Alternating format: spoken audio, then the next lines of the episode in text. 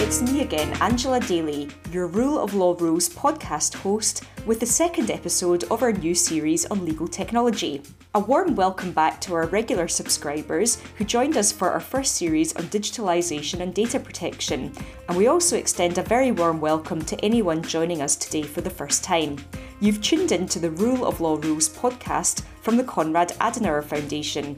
In this podcast, we talk to international experts about the rule of law in the age of digitalisation and we gain insights into recent developments in different parts of the world. After our first episode of this new series on legal technology, where we were in the Middle East, we are now travelling again, and this time back to Europe. We're delighted to welcome Nico Kuhlmann, who will tell us more about legal technology in his part of the world.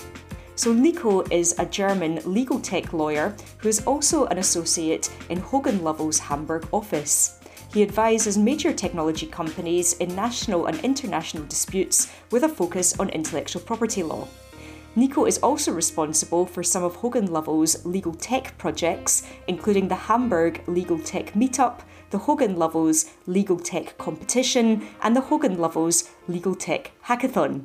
So, hi and welcome, Nico. Thanks very much for joining us. Hello, and thank you very much for having me. So, we like to start and end our episodes with some quick fire questions to introduce you and your views on legal technology. I'll start a sentence and you can finish it with the first thing that comes to mind. Legal technology is my favourite topic because. Because it will play a big part in my professional life for the rest of my life, if I want it or not. The first time I realised the importance of legal technology was? That was after I heard a presentation about the topic, and a lot of older male attorneys around me said that this computer thing won't have any influence on their profession. And that was the moment I realized that it definitely will have. And legal tech is not a new development for Europe because? Because I would say that the roots of the topics we now discuss under the umbrella term legal tech go back decades, even before the term was coined. Thanks very much. Very intriguing answers. So let's move to our longer questions and hopefully we can explore some of these themes a bit more. So, firstly, can you tell us about how you started to work on legal tech? Yes, sure. Eight years ago, I was a young and promising PhD student, and I spent some time in the United States in at the Library of Congress in Washington D.C. And during my month there, I tried to get a glimpse of what is currently debated in the US.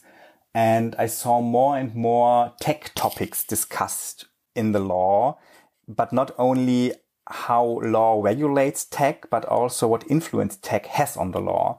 And I was fascinated by this change of perspective. And then when I came back to Germany after my research visit, I tried to get more information about this development here in Germany and I didn't find anything. There weren't any blogs back then. There weren't any conferences. There weren't any papers. The, the, the term wasn't coined back then. Nobody in Germany was discussing this. And this was the moment I realized that this thing is here to stay, that the digital transformation will play a part in my professional life, and that not a lot of people have realized that back then, and that so there's a lot of space for me to grow. And since then, uh, it's one of the, my favorite topics at all. What about uh, the interim? Has legal technology become better known either in Germany or in Europe more generally? What do people think it means if it is now better understood? That's a very good question.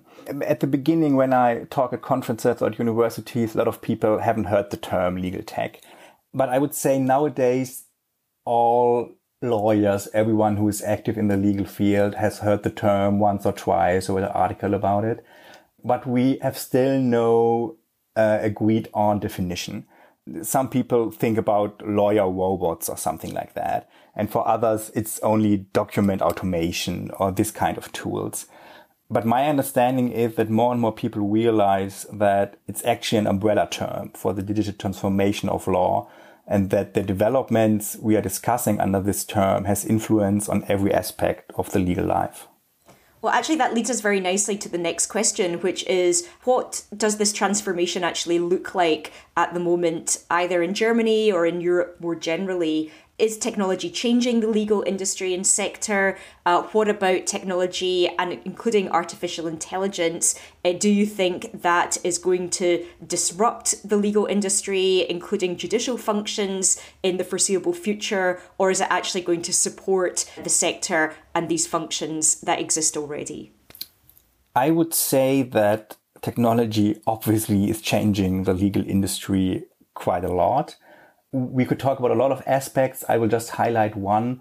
Uh, I would say the job descriptions are changing. That doesn't mean that lawyers won't have a job anymore. To the contrary, but the existing jobs are changing every day a little bit. You, you have to work differently. And also new jobs will come up that haven't been there like 10 years ago. And of course, there will be a few old jobs that probably won't be there anymore in a couple of years. So for the younger listeners here who are still at law school, be aware of that. The job description is changing and we have to keep up with that. Can you tell us a little bit more about how what kind of changes are happening? So how are job descriptions changing? Do younger lawyers or new lawyers do they need to have uh, knowledge of technology? Do they need to be able to use it? Can you tell us a bit more about some of these changes? So on, on a very basic level, if you want to work in the legal sector, you have to be very good at researching. And back then, that means reading one or two books or reading a few little bit of case law. But nowadays, you have so many great databases, which are quite complicated to use. But if you really want to go to the bottom of some research questions and even uh, if it's concerning research that isn't not only law related, but also related to the subject matter you are advising on. You really have to be able to use the computer and search engines and databases to the full extent to deliver the best job possible. And this is something for maybe older lawyers who grew up before these databases were available. It's something they never learned really. And you have to be a very normal attitude to your computer and to use every available tool that's on that computer. Do you think that there are some existing lawyers who are not well equipped to do this, or are people having to train and retrain as their careers uh, progress? I think we have to train and retrain our whole professional business life. And this is maybe that is a little bit new. I mean, in other professions, that's normal that you have to keep up with the technology development of your industry. I think it's special that lawyers think that they can be admitted uh, to the bar and then don't have to be up to date with technology anymore. I give you a very simple reason, a very simple example. I do a lot of a lot of cases I'm dealing with happen on the internet. And we all know that the internet is a fast living place. I'm always very, very shocked to hear that even good lawyers don't know the Wayback Machine. The Wayback Machine is uh, a project from the Internet Archive that saves uh, websites which are not there anymore. So if I want to see how a certain website looked like a year ago or so, I can look it up there. It's, it's very easy. It's very simple. And for my job, it's often very important. But I'm always afraid how many people don't know that and uh, haven't been able uh, to use this information, which is free, freely available on the internet. Yeah, and I mean, I think the Wayback Machine, which is a wonderful, amazing resource, the Internet Archive itself is amazing, uh, but arguably it's not super sophisticated, so it's not, I guess, what we would think of perhaps as legal tech or robot lawyers, but if people are not even aware of it and using that, well, it suggests that actual legal tech or more sophisticated legal tech may be very disruptive to some lawyers' functioning. That's my point exactly. We have to start with the basics and then we can move up. But if the basics are not in place, it, it's very difficult uh, to improve further than that. And on the other hand, I, I, I like a development that's sometimes coined as uh, make legal tech boring again. It's always fascinating to talk about robots or artificial intelligence that can predict court cases or something like that but it's often very far away, not really usable at the moment. But there's so much stuff out there that is usable today that would increase the, the work product that lawyers create in a very substantial way. A lot of people don't know about it and don't use it. And I think for me, that is part of the whole discussion of how can we use digital tools as lawyers to do our job better. Again, now leading to our next question, uh, you've mentioned some of the existing tools or the tools that exist that maybe lawyers need to know about and use more. Uh, can you give us an overview of some of these tools and of the developments in legal tech in Europe? And which countries do you think actually lead the way in terms of legal tech developments in Europe? That's an interesting question. Um, so I'm based in Germany, so I can mainly talk about Germany, but of course I try to keep up with the developments in other European countries. I'm not sure if I can say that one of these countries is especially leading, but of course you hear a lot of good stuff coming out of the UK, especially when it comes to, to new startups and new business ideas. There's a lot of going on on the island. It's very impressive. On the other side, for example, uh, at least as far as I know, Spain was the first country which had a university that offered a special legal tech degree for the law student, which I think is amazing because we have to train the next generation in a way that they can do their job better in the digital era. And uh, this is also a job for the universities that they keep up with that. So kudos to Spain. And then what I see what is very promising is especially in the eastern countries of Europe, which are bigger but less populated, and then probably there are less attorneys available in the countryside. I see a lot of great projects for self-help tools on the internet and, and stuff like that. So I would say there's a lot of going on everywhere in Europe, but probably maybe the UK is a little bit ahead.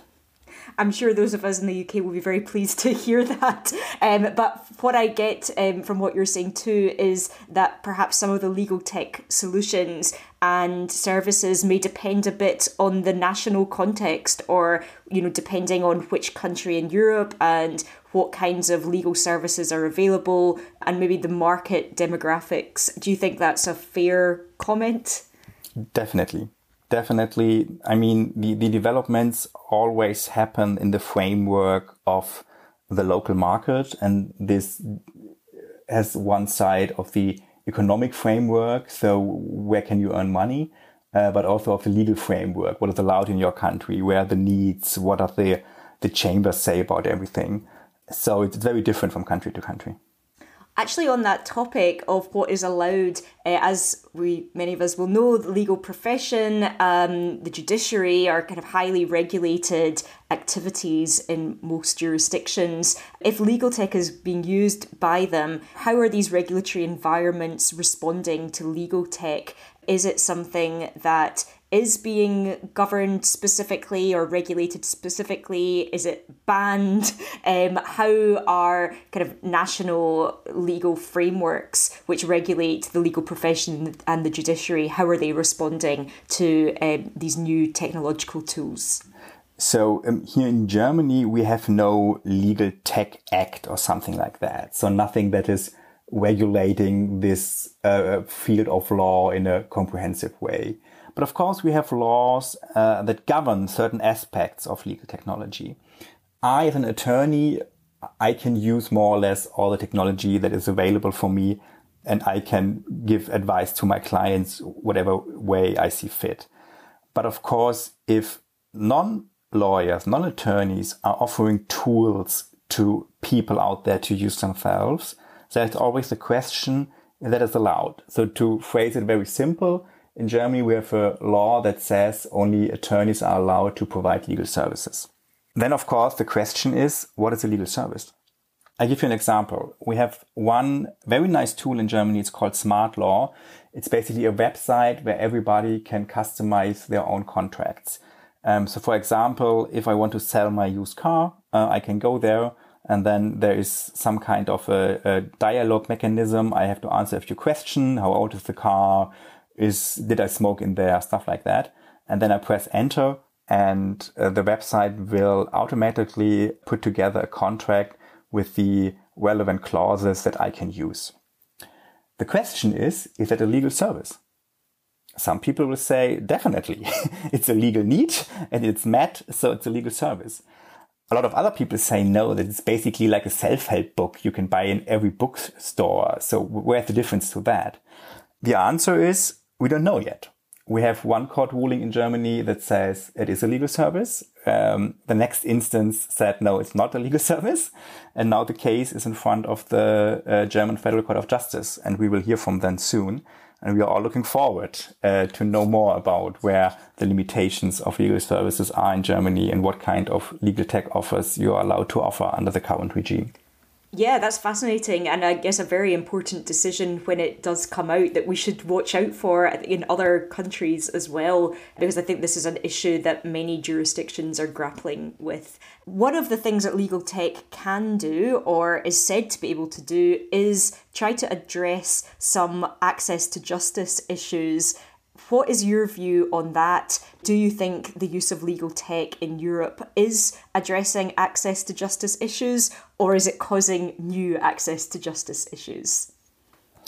The digitization of law will have great impact on that what we are discussing under the term access to justice. So when we talk about access to justice, we, we not only mean access to courts or access to attorneys, but we mean like an active participation of the legal system. That, that the rights the legislator put into an act are actually used by the people out there. And I think we see a lot of great examples, like the one example I mentioned already, Smart Law, or other companies that provide help by enforcing rights or by claiming compensation or all these uh, smaller claims that uh, haven't been brought forward uh, before it was possible to automate and to scale these kind of tools. So I think for all these unmet legal needs who are out there, legal tech will be a great tool to meet a lot of them, probably not all of them, but uh, it will play an important role of decreasing the access to justice gap. Having said that, I want to add that access to justice is, in my view, a two-sided coin. Mostly we talk about people getting more than they had before, or uh, it's easier to um, enforce their rights, or getting compensation and stuff like that. That's important. But there's always the other side that people are technically forced to obey the rules as well. So I, for example, I have a right uh, not being harmed and in Germany, one of the laws that tries to protect my right is a speed limit on the streets. Um, you're not allowed to drive as fast as you want. Legally, technically, you can drive as fast as you want. So a question I always ask uh, people to, to challenge their view of the current development is, why actually can cars drive faster than legally allowed in the 21st century? I mean, the cars know where they are. They probably know the speed limit. It's not very complicated to uh, program in that they are technically not drive faster than it would be legally allowed. Of course, that would be something that the driver probably would not like and it would decrease the freedom the driver has, but it would maybe increase the freedom and the safety other people have. So if we talk about how legal technology increases the participation in the legal sector, we also have to ask ourselves what it means to obligations and how technology can or should be used uh, to enforce them. I think that's a very important point and one which is really understudied, I would say, from an academic perspective, uh, which is what are the losses when we automate law to an extent that it is perfectly or almost perfectly enforced? Because I think, as you hinted at, there's quite a bit of illegality that is tolerated, even in many of our jurisdictions and societies where there's generally a very kind of uh, great respect for rule of law. I think very good example that you made about uh, speed limits, but even if we think about under COVID restrictions, at least where I am, uh, they've not always been enforced, you know, perfectly. And I think if they were, many people would actually find that very difficult and burdensome. So I do think it's really interesting. It's an interesting point that I think we need to kind of discuss and explore more uh, from a number of perspectives. That you know, legal tech can help with accessing justice and enforcing laws, but the, flip side to that, as you mentioned, it may not be socially desirable as well. uh, but certainly a, a very good point. So, I mean, another side of legal tech that I'm interested in exploring a bit is uh, who actually funds legal tech and who is behind legal tech. So, many legal tech startups are actually supported by private equity funding. Uh, what do you think about that? And do you think that also has an impact on how legal tech is being used and for what purposes? I would say that the private funding of legal tech startups are not an obstacle to using legal tech to resolve access to justice issues. I mean, we live in a capitalist society and, and most of the stuff out there and, and we have is there because of capitalist structures and it mostly works. I mean, we could discuss where it's not working, but I would say that all the unmet legal needs out there who are somehow connected to the possibility of earning money will be served by some startup with some private equity funding in the back. I think the question we should ask ourselves is where does this dynamic not work? So where are there legal needs that should be met, but where no money can be earned? And how can the regulator be proactive to try to close even that gap? So I would say that legal tech can solve a lot of access to justice issue when there is money involved. But the question we should ask us as a society is what can we do to solve the other issues as well when no money is involved? Do you have any examples that come to mind of some of these problems that perhaps are less lucrative or profitable, but which maybe could be solved or assisted by legal tech? Probably there aren't so many because when you now are able to automate more and more and scale your offer more and more, you can meet needs where only very few money is involved. Um, I mean, back then, lawyers try to have clients who have deep pockets to, to, to pay their bills, and a lot of small claims were not lucrative enough to deal with them because it wouldn't be um, financially sane to do that. Uh, but now if you can automate stuff, it's, it's more and more easy to provide help to people with very small claims more and more. And so I would say that it will be able to, to meet a lot of needs. That's very good and reassuring to hear.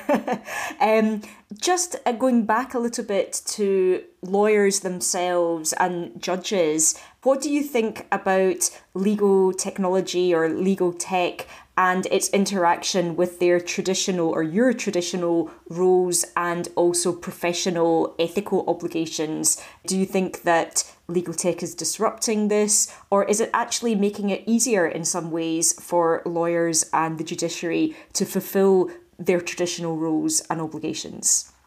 I don't think that legal tech will have significantly impact on ethical obligations the ethical obligations of, of lawyers and, and judges are quite old and have uh, stand the test of time, I would say.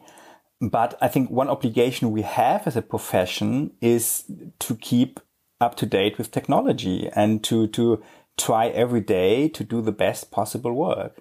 And in a digitized world, doing the best possible work means to have a general understanding how technology works. And this is something maybe the so-called digital natives will have by themselves because they grew up with a smartphone. But nonetheless, I think universities as well as association of lawyers have to make sure that they are up to date with the possible use of all available tools and I think maybe we will see some cases against lawyers when they gave bad advice. And then it came out that they didn't use all the tools available and all the research possibilities they had. So I would say the ethical obligations are the same, but how we meet these obligations maybe changes because we have to be up to date to everything.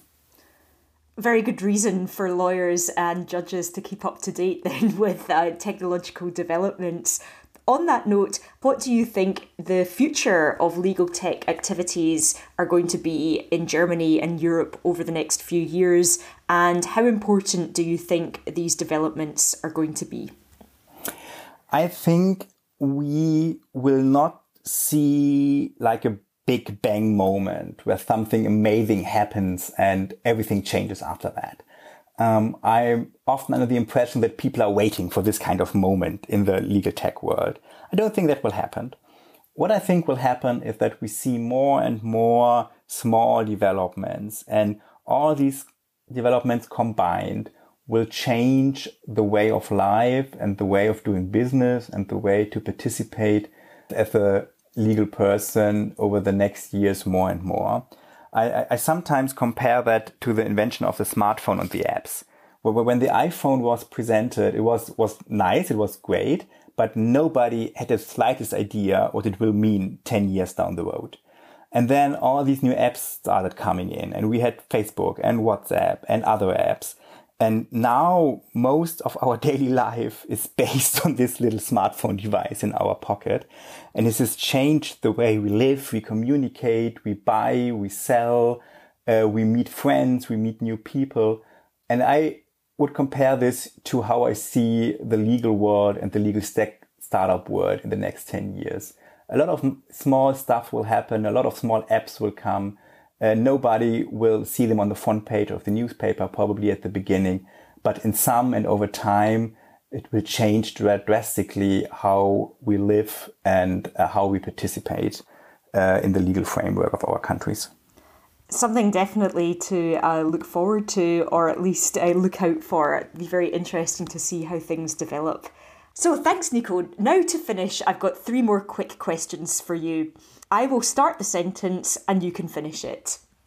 Technology alone does not lead to more or better access to justice because. It's still a question how people can use and utilize these tools. Legal tech is still risky because. Because sometimes we like to highlight the advantages but overlook the disadvantages.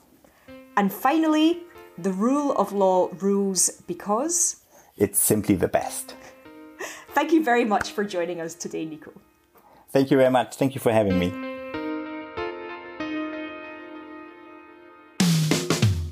So, this was the second episode of the second series of the Rule of Law Rules podcast with me, Angela Daly, and our guest, Nico Kuhlmann. In the show notes, you can find out more about Nico, links to his activities, and more information about the Konrad Adenauer Foundation and its Rule of Law programme, which this podcast is part of. Please be sure to subscribe to our channel where we will release new Rule of Law Rules episodes at the end of every month. If you liked this episode, then please give us a good rating and tell your Data Log Geek friends about us too. I hope you've enjoyed our podcast. See you next time.